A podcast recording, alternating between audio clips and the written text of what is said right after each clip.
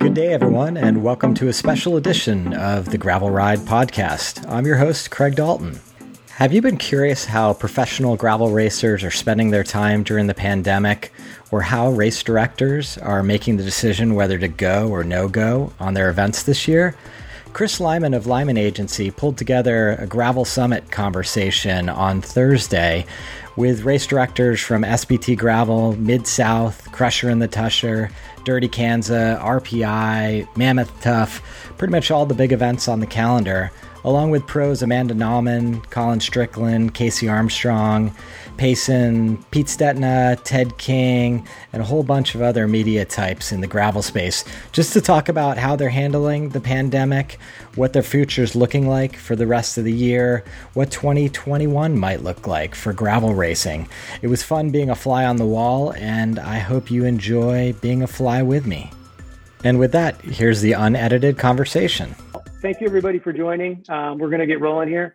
So, what we wanted to do here was uh, just sort of get everybody together and kind of do a check-in on where where everything's at. It's obviously been a weird year. Um, there's been an event, but not all the events we expected, or none of us are doing what we expected. So, just sort of want to get um, get uh, the viewpoint of you pros and you event directors, some of the challenges that you've been facing, um, kind of what you're looking at going ahead, and and really just um, not not let gravel sort of pause while everything else is around it. Um, so who we have on the phone is, or uh, on the phone, who we have on the video is Amy Charity from SBT, Bobby Wintle from Mid South, uh, Burke Swindlehurst from Crusher and the Tushar, LeLan from Dirty, Dirty Kanza, Rebecca Rusch uh, from RPI, Amanda Nauman should be on, and Colin Strickland, Kaysee Armstrong, Payson, Pete Stetina, um, Ted King, and then Steve Matous, who is the executive director of NICA, is going to join us as soon as his um, board meeting is over in a few minutes. So one quick thing that uh, all of these event directors have done, and you'll hear about tomorrow or Monday, is they have each donated an entry to their 21 event that will be put together for NICA for a golden ticket to gravel. So nothing like this has been done before, where somebody can literally win a guaranteed entry into the biggest races of the year, right? So as you all know, that's a pretty that's a pretty coveted thing for well maybe you pros don't know but all the rest of us joes do know how difficult it is to get in. So that will be a fundraiser for nica that um, see some information on soon. And um, thank you to all the event directors for being willing to do that and support the organization. So let's dive in. Um, in the scope of your uh, event history guys we're going to start with event directors um, and i'm going to hit a few of your questions in the scope of your event history how hard has this year been and Bobby, let's start with you. Um, you obviously were first up. Your event went forward. How how tough was it? Because you you sort of had your event just as all this was going down. Um, so um, it was insane. It's been insane every year because we always try and up the ante, you know. Um, but but obviously this year Wednesday evening. So Wednesday evening is when um, the Utah Jazz were playing the Oklahoma City Thunder, and most of the time I don't know anything about professional sports, especially the NBA, because I'm very short and I'm very slow and I can't jump very high. Um, so anyway, the NBA got canceled that night, and that was about 9 p.m. on Wednesday before Mid South was slated to happen, and that's when the the pedal hit the metal with pressure. It was like, oh, our entertainment is at stake in the United States of America. Okay, now everyone is going to be paying attention. So uh, people are already in town. Victoria, Victoria was in the same hotel room as the Utah Jazz team in Oklahoma City that they had flown in for their big national sales meeting. So they immediately called that next morning, pulled. Um, so I mean, needless to say, we ended up with we ended up with half the participants we thought that we were going to have. We had 30, 3,250 slated to be here, and we had about 1,400 take the start line. So less less than half. And um, yeah, we we bought more hand washing stations right out of the gate. So we had those peppered all over the place. And um, you know, questions about aid stations were popping up about hands on, hands off, and and of course, none of this became a question until Wednesday evening. And so Thursday, it's just like, okay, we're already slated to try and launch the spike with salsa. We've got inside activities happening. The city were, was talking to me about what the expo was going to look like, if we could change how it was going to look. And I told I told city government, I just said, hey, you you tell me, we we are either fully on or we are fully off. Like I'm not I'm not in a place right now where we can change little bits and pieces to try and make everyone happy. Like I will do whatever you tell me. And if the hour before the event you tell me that we're not on, then I will do whatever you say. So I mean, obviously everyone in this group and everyone here has either been a part of a big event or they are the owner and or um, you know ex- directors of said event and they know how much stress is happening anyway. So um, just just just throw in a global pandemic uh, the, you know two nights before. It, it, was it was insane. Um, the hardest part though man was uh, the internal moral dilemma was just ripping me to shreds and our whole team. You know we didn't we didn't know what to do. We didn't have any guidance um, from from any any you know any big government entity at the time because it was all happening right then and there. So just to say this it happened but honestly it doesn't actually feel like the mid south happened this year. It, it feels still like a bit of a dream and it still feels like what we had planned and how many people i had in my mind, I, I thought we'd have at least for the first time six thousand people downtown, um, you know, waiting and just ready to just party and celebrate and see these racers come in and cheer on the DFL and and it felt like year two, maybe maybe year three as far as participants and the vibe, and no one was hanging out. So anyway, um, it, it we were just right on the cusp. I can't believe we got the race in. I, I, still have no idea what the right answer fully, truly would have been. I think that we were in a position where we had no right answer, and if we would have been 24 hours later, that we wouldn't have had the race. So um, it was mm-hmm. crazy. It was nuts. So Amy, um, you had to cancel, unfortunately. What um, you know how obviously in your event history this isn't going to be a good one, but you know how tough was it in your second year even just getting really off the ground with the success of the first year, how how tough, how much of a sideball curveball was that? Yeah, no, it's it's huge. Um, yeah, we looked at really um, what all of our options were and could we hold this race and keep everybody safe? And really, we realized that there was no way we could guarantee the safety. Um, my two partners and I sat down one day and went through what does this race really look like if we if we need to do temperature checks and if we need to space everybody out and all the different protocol and examples that we were getting. And we just came back to this isn't going to be fun. And we we founded our race on values of fun and safety were the top two. And so as hard as it was to make the decision to cancel um, it it became a no brainer after we went through that exercise. So um, you know we've had a fairly positive response from from our athletes, and they understand what's happening, and we feel that it was it was a responsible decision both for the athletes, of course, for the volunteers, but definitely for co- the community of Steamboat. It's a it's a small town, and um, we we weren't told that we couldn't have a permit, but we still think it was uh, the right thing to do. And they uh, they were grateful when we called city planners and managers. They were really grateful that we did cancel. So uh, Rebecca, you're uh, you would be up next in the in the schedule events, and then LeLan. Um, obviously, hearing Bobby and Amy and the challenges you know that they went through. What Re- Rebecca, what's going through your mind as as you are looking, you know, trying to put this event, your event together, and and, and LeLan, same question for you after uh, after Rebecca gets to answer. Well, I think Amy uh, stated it really well, and you guys know about my gravel shark ethics that I put together of how I I operate my event, and and S stands for safety. It's it's the number one um, it's the number one consideration. You know, all of us, none of us ride our bikes to risk our lives. We all ride our bikes to enhance our lives, and um, if one or many bike rides can't happen um, for the health of my hometown community, for the health of the riders that I care about, everyone on this call, um, then then that's and so we are like like SBT Gravel and Amy going through the the practice of can we provide a safe event? And if the answer is no, then then the decision will will be an easy one. Um, well, not an easy one. The decision will be a logical one. And so, absolutely, that will be that's the factor that that we're all looking at right now is number one the safety of my community and as you know we're a very very small mountain town um, at one point early in the pandemic we had the highest um, we had the highest infection rate per capita in the entire united states and that's because we're a tourist community and a whole bunch of people came here and um, brought the virus with them and what i know now is that you know an estimated you know, on the low end, 25% of people who are infected don't show signs, never know they had the virus, um, and and could potentially be spreading it. So there's some some really you know considerations that are a lot different than just people having a cold or, or being sick. We just don't know. And and so yeah, like like Amy and SBT gravel safety is going to be um, the number one decision and decision making factor for us.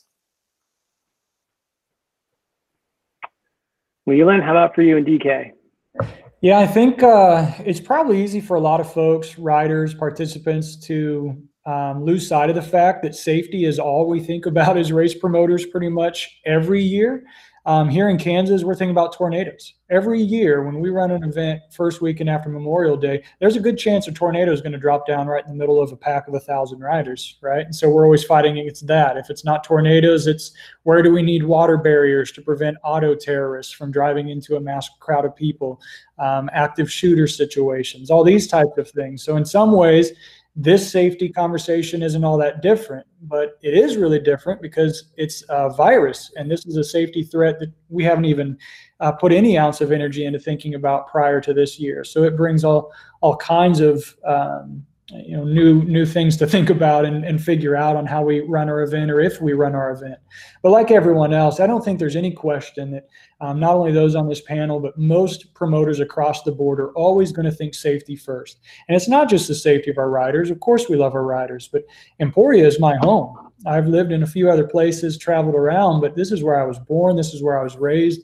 And I've had the good fortune of coming back to little old Emporia, Kansas to help make Dirty Kanza um, a world renowned event. And so you better believe I'm thinking about my my dad and my grandma and my cousins and my friends and everyone that lives here year round and the university that is um, figuring out if they should even have school this year. Last thing we want to do is um, jeopardize everything that happens after a potentially postponed Dirty Kanza. So there's so much to think about, so much to try to figure out.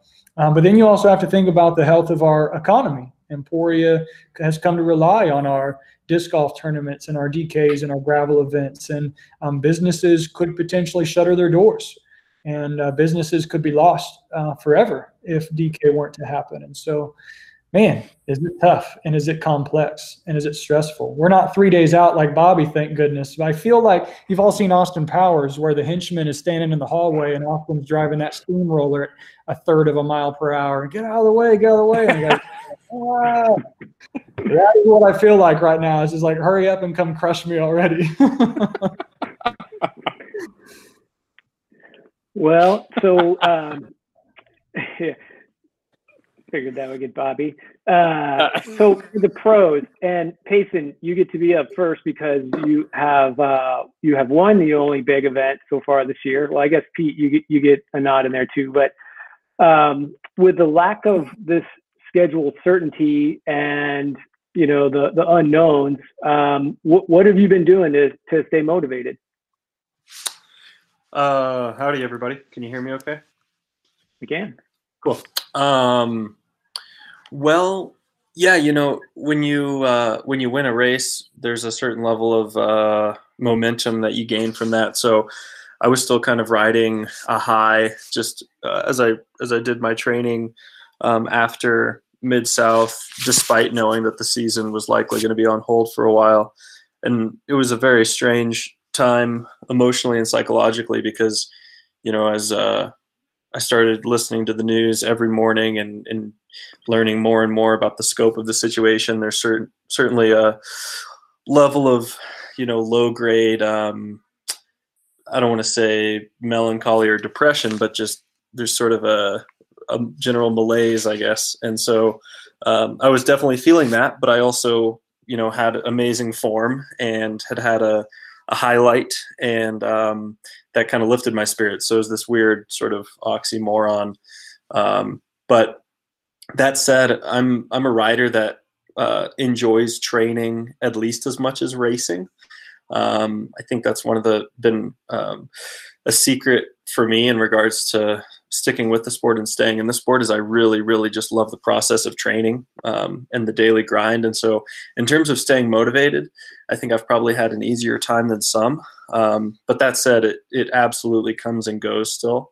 Um, for a little while, I used the the early season residual fitness to go terrorize the local Strava segments, and we have such a an incredible uh, professional racing community here in Durango that it just became this uh, bloodbath of Strava racing for a few weeks. Um, and then after that, I think we all kind of got over it and are are changing course a little bit and looking for new challenges. Um, Rebecca did something really incredible the other day, bringing a lot of us together for her Giddy Up for Good challenge.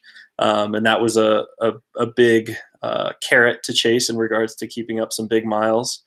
Um, but I also really enjoy content creation. I have my podcast. I have you know some video projects, and those keep me engaged and uh, kind of maintaining a, a level of uh, I guess a, a, semblance of a work day. Um, and you know at the at the end of the day, uh, there's no shortage of of challenges for bike riders, even if they don't involve number plates, whether that's you know fastest known time attempts or exploring new trails or uh, getting into you know bike packing or different disciplines for the first time. So um, it's certainly been an adjustment, but I think one of the the strengths that I've felt so far of of our cycling community is. Uh, seems like a lot of people have been good about coming up with ideas that include others, even if we are separated. Um, and so personally, I've benefited a lot from that. And, you know, folks like Rebecca continue to motivate me to try to come up with ways to do that for others also. So, um, all, all in all, it's been hard and I would much prefer to be racing right now. Um, but generally speaking, it's been uh, not an all bad change of pace, if that makes sense. Yep. Amanda, how about you? Amanda Nauman. Hey guys, it's good to see all of you, first of all. um, but yeah, it's a good question. And I would be lying if I said that I was super motivated this whole time. um, I definitely haven't been. It was for sure a struggle through the end of March, that's for sure. And then I think as soon as we realized through the end of summer was kind of thrown away and we needed to pivot towards something else, um, I think it's just a, a matter of changing goals, and that was how I was able to stay motivated. You know, you just pick some different projects to start working on. Doesn't have to be event based, and luckily, I have sponsors like a lot of the other athletes on this panel that I'm sure we're saying, hey, no events. Like, you, there's probably some other things that you can put on your calendar, projects, video projects, whatnot. Um, so that's kind of what I've been staying motivated with. Um, originally I had planned to do this big FKT thing in the fall anyways, and it's actually given me time to focus on that, which is nice. Um, I probably would have been a bit more scatterbrained with all the other events and not been able to focus on it. So, yeah, that's been fun. So, Colin, uh, same question to you, especially as you'd be two days away from uh, lining up to defend your Dirty Kanza title from last year. Hey everyone. Um, let's see. I, I unlike well, unlike many racers, I am not really a, pro, a training process driven person. I love racing. I like riding and I love training, but that's not really my passion in life. Um, I'm too distracted. So I've been finding it a little hard to maintain fitness per se or race fitness, but uh, it's given me kind of a leash to kind of chase other other projects in life. Um, but yeah, it's um, it's been interesting here in Austin and like a conservative state with like a uh, like a liberal populace, kind of navigating it. Uh, yeah, a little, sorry, a little scatterbrained. Um, yeah, no worries. So yeah, it's it's kind of hard like say because again I I feel like I've let the fitness kind of drop off a little bit of I don't think I'd be ready to race competitively and win Dirty Kanza this weekend, but we're not doing that. So, um, yeah, I, I, think eventually with the smoke will clear. No one really knows when. It seems like no one knows when the it's going to be PC and safe to you know safe to have hold you know mass start races again. And I don't I think being in gravel, this is a unique event where it's not just entertainment; it is a participatory model. Whereas we can't just have a pro race with 50 of the top riders. That's just not the point, and it will never happen that way. Uh, being that gravel is completely driven by community aspect, and that's really at the heart of it, even more so than we're just kind of the entertain, like the little entertainment sparkle at the front of the race, but really it's about everyone who's there completing it. So um, I'm curious to see what the promoters think because that's really would be your decision. But I can't imagine we would have one of these events with just, you know, a bunch of pros who got tested for COVID racing the event, you know, with no one else there. Good question. We're going to come to that in, a, in, a, in, just a couple minutes. So Kaysee Armstrong, how about uh, how about you? Since you're a, I guess you could say a multidisciplined athlete like Payson, um, what have you been doing to stay motivated with with the year that is going to be more complicated too, right? With everything compressed into the fall for the most. Um. Yeah. I. I don't know. Can you guys hear me right now? Am I showing up? Yep. Okay. Perfect. Yeah. I feel like you know, Payson I are very similar in that we both race mountain bike and gravel and probably almost anything you can ask us to race. But it seems like I'm a little bit more on Colin's side with the I'm definitely not chasing training right now. And I enjoy racing. I enjoy adventures a lot. And honestly, this COVID has been able to like allow me to be at home exploring new routes. And sure, I'm not like in race shape, but I'm always out you know, doing six hour rides. And what Rebecca did this weekend was amazing because it wasn't like I was really fit for something, but it was a goal and that felt good again to like chase after that. But yeah, it's hard to be motivated to train right now because honestly, it is hard to imagine doing an event anytime soon. I sure hope we do, but at the same time, it's really nice to see people like Rebecca and even like Amy It's just like hopefully we can make events where maybe we're not all together but we're doing something and conquering a goal and I'm yeah, it's hard to be super motivated. Like I'm definitely on Colin's pace right there. It's just like I don't know what I'm training for, so why am I going to go out and do a 20 minute interval? I'm probably just going to go enjoy the day and like do a 4 to 6 hour ride. So it is hard, but also I love making new content and motivating other people and it's given me a chance to be at home and being my community a little bit more and motivate them. So yeah, just day by day seeing what happens. So yeah. Yep. And so, Pete, you you might be uh, you have the unique distinguishing quality here of being have being beaten not once but twice by mountain bikers this year. So, uh, how are you staying motivated as, as you're crushing KOMs too? Uh, I'm just visualizing getting Payson and Geoff Kabush back. I just I ride out of anger and hate every day.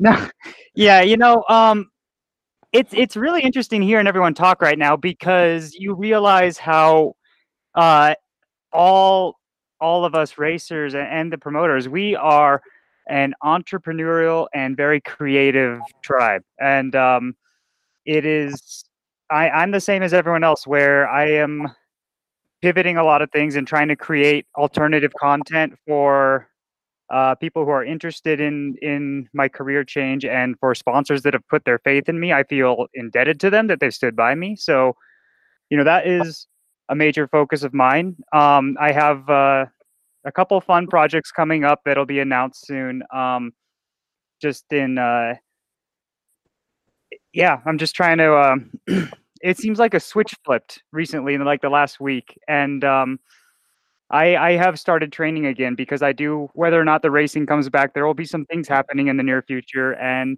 even that is enough motivation to, to start pushing. So, um, all that stuff will be announced soon. And, um, in the meantime, uh, yeah, I, uh, one recent big, uh, unforeseen expense is I have gone down the whole van life wormhole, which is an addictive and horrible thing. But uh, I realized it's also me just trying to do my part of the entire uh, COVID situation. So I can, you know, I think air travel and hotels are going to be one of the last things to come back online. So, um, you know, I'm trying to be self-contained. I can get to events when all these good organizers here finally have a uh, an alternative plan and a, a, best practices, so I can uh, do my part and still show up for for every for for myself and my my sponsors. And um, yeah, good deal. So looking Prediction. at you and Bobby Everest. looking at looking at you and Bobby and Payson, I feel like I made a mistake shaving today. Um, all right, so uh, let's see. Let's go on to now. Gravel. Um, somebody said it. Gravel is really about community um, and partners. And how um, how are are you all keeping community and partners involved and and creating that sense of spirit? And Ted, I know you really I thought you came up with a very clever idea. So do you want to start with uh, with what uh, DIY gravel is all about? Sure. Um, and man, Pete, two things. One, it's a hands-free mic, so you don't have to hold it to your mouth. But two, we are probably going to copy you because we've been talking about getting a van, and so well done jumping on that. Although I suppose we're just all copying Payson because he's been doing this for a while.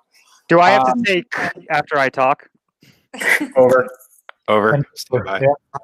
Um, yeah, I mean, I the the the genesis of DIY gravel was, uh, you know, I, I, wear a couple hats. One is an, as an athlete. One is as content creator. One is uh, as event promoter. With with literally wear the shirt rooted Vermont. Um, and it, it became such a bummer to see these events come and go. Like uh, they're getting pushed off the calendar or down the calendar or, or, off entirely. And you know how do you still honor an event? Because collectively there are thousands and tens of thousands of people among all the events who had something on their calendar like beginning april 18th with the Rasputitsa, beginning like everybody who is going to do Dirty Kanza knows exactly what may 30th is in two days.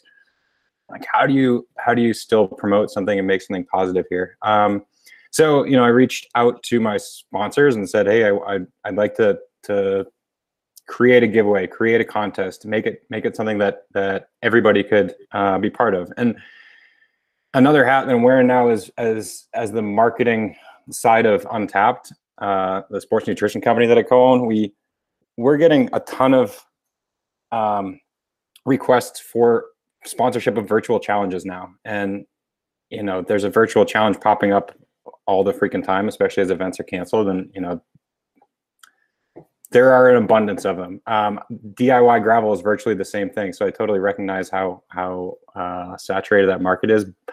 That said, it's amazing this community of folks who want to be part of it. Uh, as of today, we have over three thousand entries over the past two months. Uh, the number is only going up, so it's a cool way to be part of a community. It the outpouring of support, the notes that are coming out are absolutely you know they're incredible. It's like it's it's a thankfulness for doing this thing, which on my I'm just scratching my head saying like, all I'm doing is telling you guys to go ride your bike. Um, so you know, it shows it shows the collective interest of a community. Um, people are happy. People are riding. All things good on two wheels. Good deal, LeLan. Um, so you you actually DK had one of the first, um, I guess, cancellations, if you will, with with your camp, with the camp that was scheduled in April. Um, so what what have you been doing to? You obviously have sponsors, partners, lots of people to keep happy as well as riders. What have you guys? You know, what are you guys doing in the interim as as you you're obviously not canceled yet, but you've got a gap right in your timing that you had to make up for. Yeah. So for for camp, we uh, pivoted and went virtual. It's uh, one of the most obvious options, but we used a platform called Kajabi, which is absolutely brilliant in my opinion. And if you didn't get to see that virtual camp, um, it was pretty fantastic. We had um, basically we recorded and live streamed various seminars, uh, mechanics talks.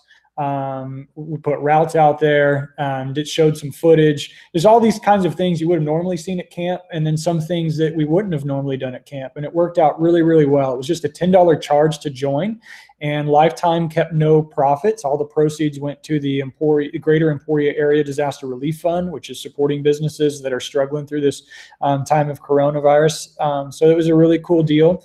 And that led us um, to explore more opportunities with this specific platform um, and we're doing our virtual expo this week. In fact, that's live now. So the All Things Gravel Expo is a big, big component of Dirty Kanza. Many, many people are calling it the, the sea otter of gravel. We were slated to have upwards of 150 unique vendors here this year. Um, it's a sizable expo. And with that, because of the size and the number of people here, a lot of brands um, are launching products at the DK Expo and they lost that platform. They lost the big part of their strategy of uh, we wanted to use DK Expo to communicate this. Well, now we're giving them that opportunity virtually. And so if you get on to the virtual expo, which is of course free, no charge to, to get in there and participate in that, um, the, you can uh, look at all the sponsored booths. There's a few different categories. So there's sponsor booths. You click on that, and it's going to give you every sponsor or um, exhibitor that would have came and, and, wanted to participate in this content. Um, from there, you can break it down even further. For example, bikes. You can look at all the bike sponsors, and there's something like six bikes being given away through various competitions and contests and, and um, things that they're doing. Um, there's the expo stage. Um, so much like you would see on a stage with presentations and talks like we've done in the past in the Granada Theater, you're gonna you're gonna see TED Talk style conversations and panels going on that you can tune in and watch, um, things like that. Um, you can even see, I think Saturday at 6 p.m. There's a DK merchandise fashion show featuring uh, Jim Cummins and yours truly. Um, watch for the comedy, if nothing else. Um, get some DK merch. And then on top of that, you know, Ted already mentioned the the do-it-yourself gravel. Um, Laurens ten Dam is doing um, his dirty canceled, dirty canceled this week, and uh, it's pretty fantastic. And I've been trying for like four years to get that guy to come to DK, and every year he'd tell me, "Oh yeah, I'm going to retire this year," and then I'm coming to DK, and it took four years, and now he's retired and was going to come to DK, and we may not have a DK for him to come to. Um, but, anyways, um, so virtual rides, ride where you're at kind of stuff. And then just content creation. You know, when I put my um, owner of Gravel City hat on, a bike shop here in town, um, we've been doing a series called Gravel Exchange, where we're talking with um, gravel promoters, enthusiasts, influencers from around the globe. Um, and just doing a video chat and sharing a little bit about the events that they're doing and bringing um, worldwide gravel um, to our audiences so folks can at least feel like they're learning new stuff. And we've, you, we've got content from um, the Dirty Jutland in Denmark, you know, Jeroboam in Italy. Um, you may even see Ted King and uh, Rooted Vermont, even Amanda and, and Dave in there. And uh, anytime Ted and I get together, virtually or in person, you can uh, better bet there's some syrup being consumed. So, nice. So, Amy, how about you? What uh, I, I, remember seeing some stuff via email that that you guys have planned. How are you keeping connected? And again, especially as a second year event, you know, you're you guys really hit it last year, but um, obviously that's got to be a, a, touch scary, um, knowing that uh, you know things things really pulled back.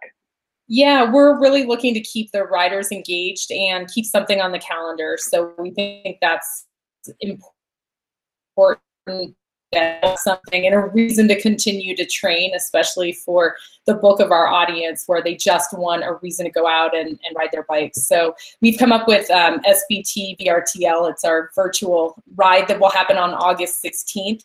And we've identified cities across the US where we'll have routes that are available. People can choose to ride those routes or ride any route that day. So essentially we're trying to ensure that our sponsors stay engaged and we have an opportunity to really promote their product and then also our riders to have a reason to to train to stay motivated to feel like gosh if i have 140 miles that i'm trying to do in my home hometown i better stay on the bike so that's the idea and um, in place of wherever you are, you do that virtual ride. So um, it's it's certainly not the same as all gathering together in Steamboat, but we think it's a, a good option given the situation and what we're what we're able to do.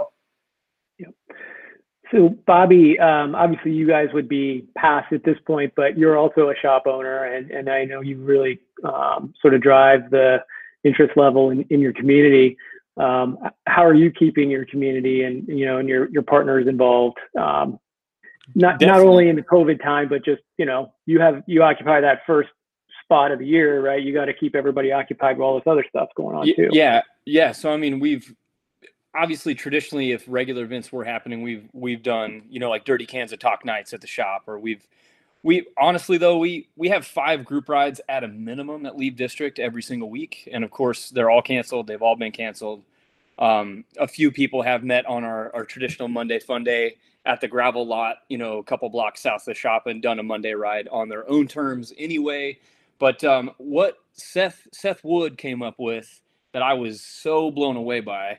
Um, we we like to make fun of things, and we like to uh, make plays on words, and so everyone I'm sure is aware of this the brand Supreme, and so we came up with Surpeme um, a while back. Uh, through I don't remember how we came up with it, but anyway, Surpeme, S U R P E M E with the little dash over the top, and so we made bottles um, that we wanted to uh, disseminate to to spread the Surpeme across the world before Mid South. So they were available in the shop, but then of course a lot of people didn't come, so we had a lot left over. So Seth was like, "Why don't we come up with this ride with GPS calendar of however many routes we decide we want to come up with? We can just keep adding them, and then people have to hashtag Surpeme Ride Solo Challenge." And then if they did three, they could get a bottle. If they did five, they could get the whole package of um, old land run and new mid south um, zines that Seth has always done by hand. And so we gave like little carrots. And so now if someone does all 10 of them, um, which is like over 500 miles at this point, then we, we haven't even decided yet, but we're going to do something special for those people. So we're going to keep pumping that and keeping it going. Um, we, we didn't really sponsor with, we, we didn't partner with any sponsors. And I'll be honest, we, we closed for about a week after, after the race just to decompress um, physically clean the store because it was full of mud. Um, a bunch of French fries were left over. I don't know where those came from, Payson. Uh, anyway, just kidding. So uh, we we just had to clean the shop and and get our heads on straight. And I had to get my voice back because it was gone for like two and a half days. And so after we opened back up, we have been pedal to the metal. It has been full on you know, five hundred dollar to thousand dollar bikes out the door, as many as we can do in a day, and we're running out of bikes actually right now, which is crazy. And I know it's happening globally, which is phenomenal, but also like really wild and not sustainable. Um, but anyway, we haven't thought forward really. I um, I haven't been able to to chew on anything to to tell you the truth. Like to to sit here and say I have like some professional idea of what's supposed to happen next March, and um, something to keep obviously all of our partners and sponsors happy. I I don't have anything right now. I'm gonna keep looking to the community and to my friends and um, pushing things like DIY gravel that Ted has come up with. Like we don't need to recreate the wheel because, dude, Ted, like it's it's an incredible idea. We've got the local challenge thing happening for specific routes, but like you created something that I think we can all use. So depending on what's happening in the spring, there I just want to say this: there is absolutely no replacement, like Amy said, for being together. Being together is why this is also popular because we get to see where we stack against others, where we get to stack against a certain course, against ourselves, you know, whether the conditions are crazy. Like there's no replacement. There's no virtual, there's no online platform that can do what all of our collective events and all of our collective personalities bring to a space and a time. And so like I obviously I want it to be safe and I want things to to go back to whatever normal is. But right now, like um, for 2021, I'm I'm a little bit lost, and I think that's an okay thing for us to feel. So let's talk about events, you know, going forward, or what 2021 or you know this time might look like. What what does socially distance gravel look like? You know, how do, how does that stoke? How do you preserve that stoke of all the reasons that people were drawn to gravel in the in the first place? Um, and you know, again, let's Rebecca, let's start with you because you, would be up next. Um, love to hear your thoughts on that. Mm. Okay. Um, what does it look like? I mean, I, am with Bobby. Uh, I don't know. um, I don't know what it looks like. Um, what I do know is is, and this was part of of launching Giddy Up Challenge last weekend, is that I I needed motivation. I love to ride my bike, and I, I keep going back to why we all ride, why we started our events, um, especially gravel. You know, where where where did the initial motivation come from? And it was exploration. It was going, you know, the gravel less travel, going off the beaten path, and there weren't a bunch of people around. And so I keep going back to the core. And you know, I've I've said this before, but there is no roadmap for where we're going. So, you know, when you ask me wh- what does a large gravel event look like in 2021, I don't know because we don't have a trail map for this. We've never been here before, but but we have our internal compass. We know why we launched our events. We know why we personally ride, and that is really what ha- Ted is doing, what I did with Giddy Up Challenge. It's like we can't create what we want, what we had before right now, but we can create something that still meets our goals, meets our sponsors' needs, meets our personal needs. You know, I needed motivation, just like, you know, Amanda was saying, I wasn't motivated to ride my bike as an athlete. And so the initial Giddy Up Challenge was for me, like to get off my butt. And it turned out that other people needed that same thing too. And so you're seeing a lot of us are in our own different way. We're still trying to check the box the box of why we're here. And I think as we grasp for answers and how it's going to look, I just keep going back for me. I just keep going back to why I ride, why I launched my event, what riding means to me, and how we achieve those goals, what the tactics are to get there. I don't know. Um, but I just have to keep going back to what's in my heart and, and like the genesis of gravel and you on a bike and and what that means and together with 1500 people. But if we can't um, we still are so lucky. We can safely ride our bikes. We can get outside. We can have that spiritual emotional connection and we can connect with each other digitally. It's not the same but it's way better than not connecting at all. So that was kind of a non-answer but that's the i'm just using my internal compass to guide me and i don't know. I don't know how it's going to look yeah, so I think um, I want to open that question up to everybody, and then I want to give a chance. I want, we're running out of time quickly here. We promised. I know you all have uh, a lot of you guys have to run at the top of the hour, so um, I want to throw that question out to everybody else um, if you've got a thought on it, and then open it up to media for questions. And media, if you have any challenge asking the question, just type it in the chat, and uh, and we will ask it for you.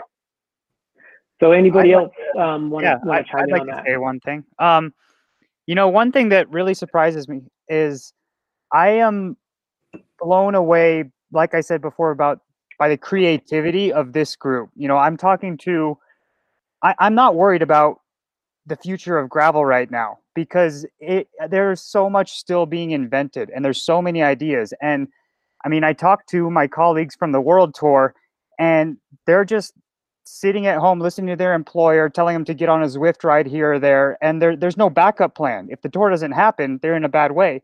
This whole group right here, you guys are continually reinventing. We're we're pivoting around, you know, Everesting ideas and and FKTs and and everything in between. Um, you know, whatever the best practices are around gravel, you're not in a peloton at the end of the day. I think it's just really going to be you know, the start finish festival, which is the best part of gravel. But I mean, soon a lot of places will have groups of up to 50 people per se. Um, you know, after 20 minutes of the race, that's you're more or less socially isolated. so it's really just going to be about, um, you know, how do we have a best practices around aid stations and that start finish? And I mean, I don't want to be alone and you know having to eat a pre-box meal and and go home you know that's not the point but I, this group will figure it out and i'm really bluntly not worried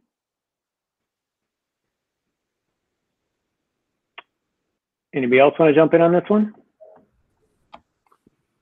I'd just like to say I really appreciate that that positivity, Pete. Um, I've been so impressed with the attitude you've brought from a world of structure and rigidity um, and the way that you've uh, I mean, I wouldn't say that you've changed and adapted because I didn't know you before. Maybe this was just your right home all along. But uh, uh, really appreciate the the kind words that you have for the community there, and uh, I I couldn't agree with you more. I mean, I think all of us have some entrepreneurial tendencies, and that's probably one of the reason that one of the reasons that we're all doing better professionally and uh, you know psychologically during this time.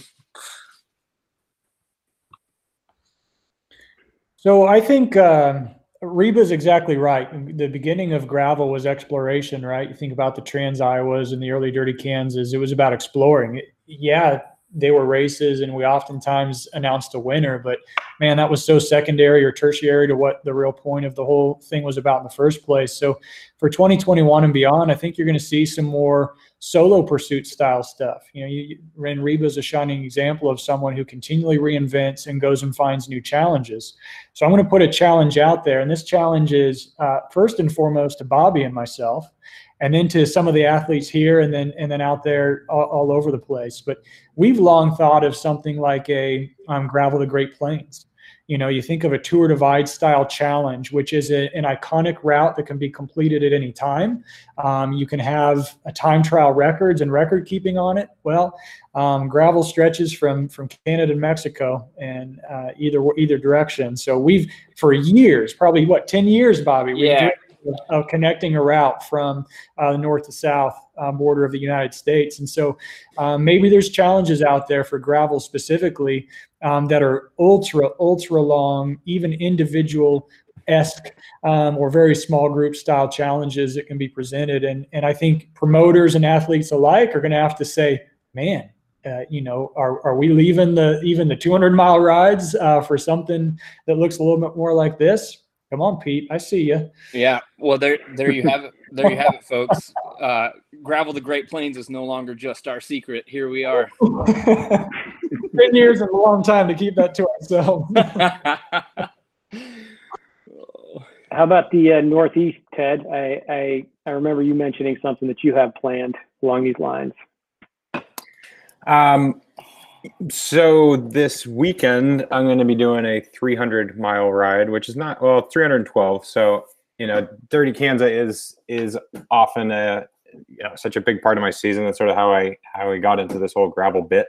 Um, so while I wanted to do a a full DKXL, I'm connecting the northeast corner of Vermont to the southwest corner of Vermont and 90% gravel roads. Um, it'll be probably about a 20 hour adventure, but I've never ridden more than a mere 216 miles once. So who knows what happens in the next 100 miles. Um, so yeah, I mean, stuff like that is motivating me. Um, and you know, that that's coming on the heels of I announced that probably two hours after we announced that we, we were canceling Rooted Vermont this year. Um, and that, you know, to go from a, a, real low, low to a to putting that out there and just the, the outpouring of support was pretty tremendous. Um, because I mean, this is a new reality, and I don't want to get dour because I love the positivity of this group, but like instead of thinking about what events are going to go on later in the fall like we need to be thinking now about 2021 what that looks like because it is a far cry what we've seen in the past it's not 2019 like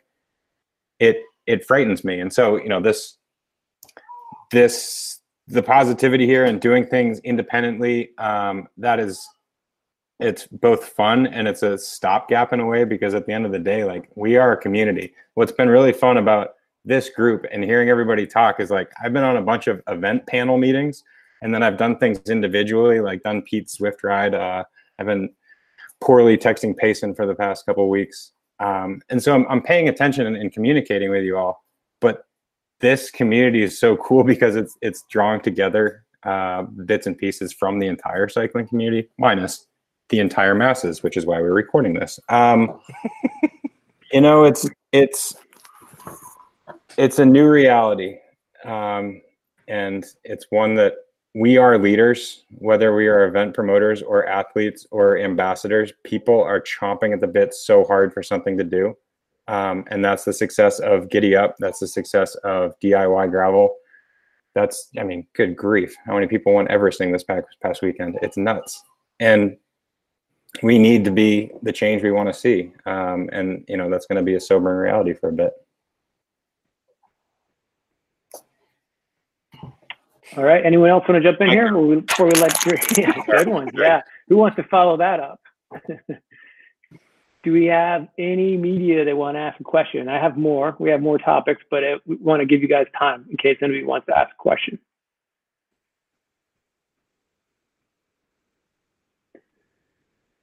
Um, all right. Uh, Burke, we haven't heard from you. Um, I think Burke, yes, I see T-Bird in there. So Burke, uh, what what are where are you at thinking about you know here just hearing what Ted said, hearing about you you as a as a former elite athlete as well as an event director. You know where where where's your head in all of this and where everything is right now? Uh, geez, I mean that that that changes from moment to moment. Um, honestly, I I just keep coming back to you know it is it is tough not to get down sometimes, and and I've definitely had my shares of ups and downs the last couple of months. Um, but I keep coming back to the fact that we as human beings we're very industrious, and there's a reason why we're at the top of the food chain, and we're gonna we're gonna figure this out. It's gonna happen. Um, we're we're gonna persevere. I have no doubt about it and things are going to look different you know trying to figure out what best practices are going to look like for our events and uh, you know just kind of everything the, the greatest i'd say the greatest thing right now is the fact that we're we're kind of stepping into the unknown and that's super scary but it's also kind of exhilarating um, and I'm, I'm personally excited to see what comes out of this not just from you know from the terms of just uh, cycling and, and gravel events or whatever, but like, how's the world going to change? You know, are we going to put our best foot foot forward and innovate and find new ways to interact and, and enjoy each other? Um, yeah, I don't know. I mean, I personally, I'm I'm pretty, um, I feel pretty positive about what's what's ahead for us, and I'm really excited to see what it's all going to look like because I I know we're going to innovate, we're going to do stuff, it's going to happen. Excellent. So we probably have time for one more question, and I'm going to throw a completely different curveball in here. We're gonna we're gonna do a little Monday uh, or uh, well, not sorry. We're gonna do a little little look back. I want to hear from the pros about the race that you have gone the deepest in, whether you won or lost, and then throw some numbers out there. Everybody, well, some people love to geek out on numbers. So the race you went the deepest in, whether you won or lost, and then give us your power and your and your kilojoules. Colin, why don't you go first? Because you again would be racing this weekend uh, or defending this weekend. So let's hear it. Uh, all right. Race that I remember going deepest in was attacking Ted at the Rift Iceland last year. That was that was ex- probably the deepest I went all year to put some like make a crack in the in the end of that race was so hard. Yeah, Iceland. I don't remember the effort exactly, honestly. Let's say let's say a lot. Mucho. Ted, since you got uh, name checked on that, you wanna you wanna go? Um, we got a baby. We got a baby. I'll be quick because she's just waking up and will probably cry. Uh so mine. I was actually looking this up today. A 200 on 100 is a Chris knows it well. It's a ride from the northern part of Vermont to the southern part of Vermont. It's 200 miles entirely on one road. Which I was looking up this stat. We did it in 2015, 216 miles at nine hours 32 minutes, which means you're going 22.7 miles per hour. Uh, that was a ridiculous day, which is akin to a dirty Kanza, which I think I did 275 watts for 10 hours and 34 minutes until Colin crushed my previous award winning time. Uh, I'm glad to hear, Colin, that you went deep there because as you slowly and then quickly rode away from me, I was empty. A million kilojoules. How's that for an answer? good, good answer. All right. Who else? Who else wants to go? Give us some more numbers, guys.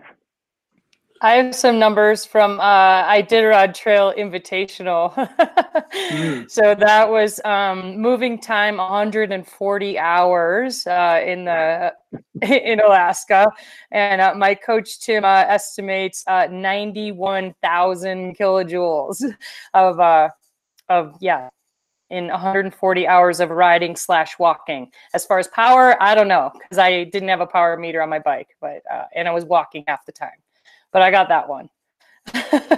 All right, you win. You win the kilojoules for sure. Uh, who else wants to go? Pete, Payson, Amanda. I know you guys are power geeks. Um, go Payson. I was just going to say, quick segue with Rebecca there. I mean, the deepest I've ever gone uh, physically and psychologically was the white rim fastest known time effort I did. But in terms of numbers, uh, I went somewhere I hadn't before on Monday, thanks to Rebecca, and that was uh, 11,000 kilojoules in 15 hours. Um, and uh, also 30,000 feet of single track descending.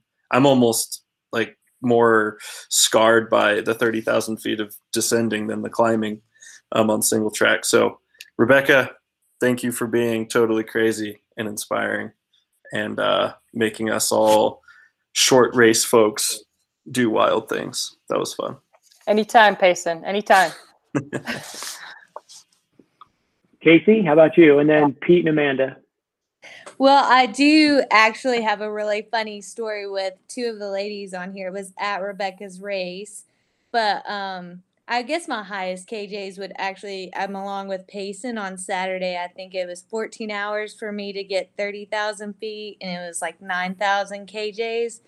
But my best story of like the deepest I went was two years ago at Rebecca's Private Idaho, and I was winning the stage race, and then the last day, which is 100 miles, um, I guess like 40 or 50 miles in, maybe even sooner than that, I was in the lead group and I really had to pee. And I thought, I'll just pee right here. This is a great idea. And I'll just catch the group. Like it won't be that big of a deal. But I'm a mountain biker. That was a very poor decision. So I like peed and I never caught the group. But like at mile 60 or 70, I thought, oh no, like I've lost this entire stage race because I peed. But I caught Amy and I told Amy, I was like, Amy, if you'll work with me, I swear I'll let you win this. Like, I'll let you win this as long as I win the stage race. I need this. And I just remember uh, the two of us working so hard together, and we passed so many guys, and none of the guys would help us, and we got really frustrated. But the last climb, we saw Kieran, who was in the lead, and I was like, okay, Kieran, or we're coming for you. And I was like, Amy, let's go, let's go. And she's like, no, go without me. And I was like, uh, no, come on. She's like, no, you got this. Just go get her. And I just remember being super motivated and like dug so deep, caught Karen, and then it was a sprint finish. And the moto guy got us on film. And that was pretty fun. So, yeah. That was Amanda. How about you? you, you Amanda, you've taken a few scalps in your time. Uh, what? Uh, how about you? yeah, I had time to actually look up my numbers. Um, but I always think of the 2015 Dirty Kanza because that was the mud year. Um, and I think I went the hardest that year because at the writers' meeting the night before, Rebecca was on stage and she was like talking about how she's this diesel engine and she likes chasing people. And I was so scared. Because, like, right away in the mud in the beginning, I got away. And, like, literally for the next 14 hours, I was just thinking, she's going to catch me at some point. um, but yeah, my normalized power was 183 for just over 14 hours, which isn't that crazy, but for a girl, it's pretty good. And Pete, it can be a gravel race, mountain bike race, world tour race, whatever you choose. Oh, uh, the deepest is probably the uh, in the world tour, the Stelvio stage of the Giro. Um, one year we did the double Stelvio. The year Tom Dumoulin pooped on the side of the road. I was there, saw that in person. but um, you know, just climbing it twice, it was something crazy like seventeen thousand feet of vert in a 200k stage. It was just stupid. Um, yeah, just uh, totally empty. Uh, there was also the year that Ryder won the Giro on the Stelvio, and I helped him, but you know the team was so concerned with him that uh, they just kind of left me to my own devices, and I had to get up the Stelvio after selling out for him with just a little can of Coke. And then I got to the top, and I had doping control, and it was snowing, and uh, I got really sick after that. Um, in gravel, uh, last year at the Belgian Waffle Ride, attacking Ted. So I think there's a theme here. Hashtag everyone attack Ted. Um, that was uh that was high power, forceful. There was there was a hard day. Um, this year it was Bobby's Mid South. I mean that peanut butter mud. It was like a six-hour hill climb. I mean you had to earn every pedal stroke. If you coasted through a corner, you stopped. So Uh, for the watt geeks, I mean, I'm a light guy. I'm a that's probably like 140 pounds there, and I averaged 300 watts for the day. That was that was insane. Um, and Payson verified that with me at the finish because he was also blown away by those numbers. I remember having that conversation. Tomorrow I'm gonna have a big one. I'm doing Laurens ten Dam's dirty canceled. I'm here in Lake Tahoe, and I'm going to Burning Man, uh, Black Rock Wilderness, home of the Burning Man. It's gonna be uh, quite an experiential journey. So that's going to be the next big day of the year. Excellent. Well, I know it's uh, it's very late in the UK. Um, thank you guys in the UK for joining us, and thank you all of the athletes and panelists for joining. Um, it's an hour. Promise to keep it tight. Um, I hope there was some good conversation here. Um, I think, you know, I, think uh, everybody appreciates the amount of thought and effort that you guys are all putting into um, trying to keep the genre going and and just representing it so well. So thank you guys again, and uh, hopefully the next time we will see each other on the road. All right, have a good one, everybody. A big thank you to Chris Lyman from Lyman Agency for including me in the conversation. It was great hearing what the pros were doing and great seeing all the faces we're so used to seeing out there on the trails and at the events. I hope you enjoyed the conversation. As usual, if you're enjoying what we're doing at the Gravel Ride, please leave us a rating or review on your favorite podcast app. We've also set up a page at buymeacoffee.com slash the gravel ride if you're interested in financially supporting the podcast. I appreciate all the comments and emails I get, and if you need anything, feel free to reach out to Craig at thegravelride.bike. Until next time, here's to finding some dirt under your wheels.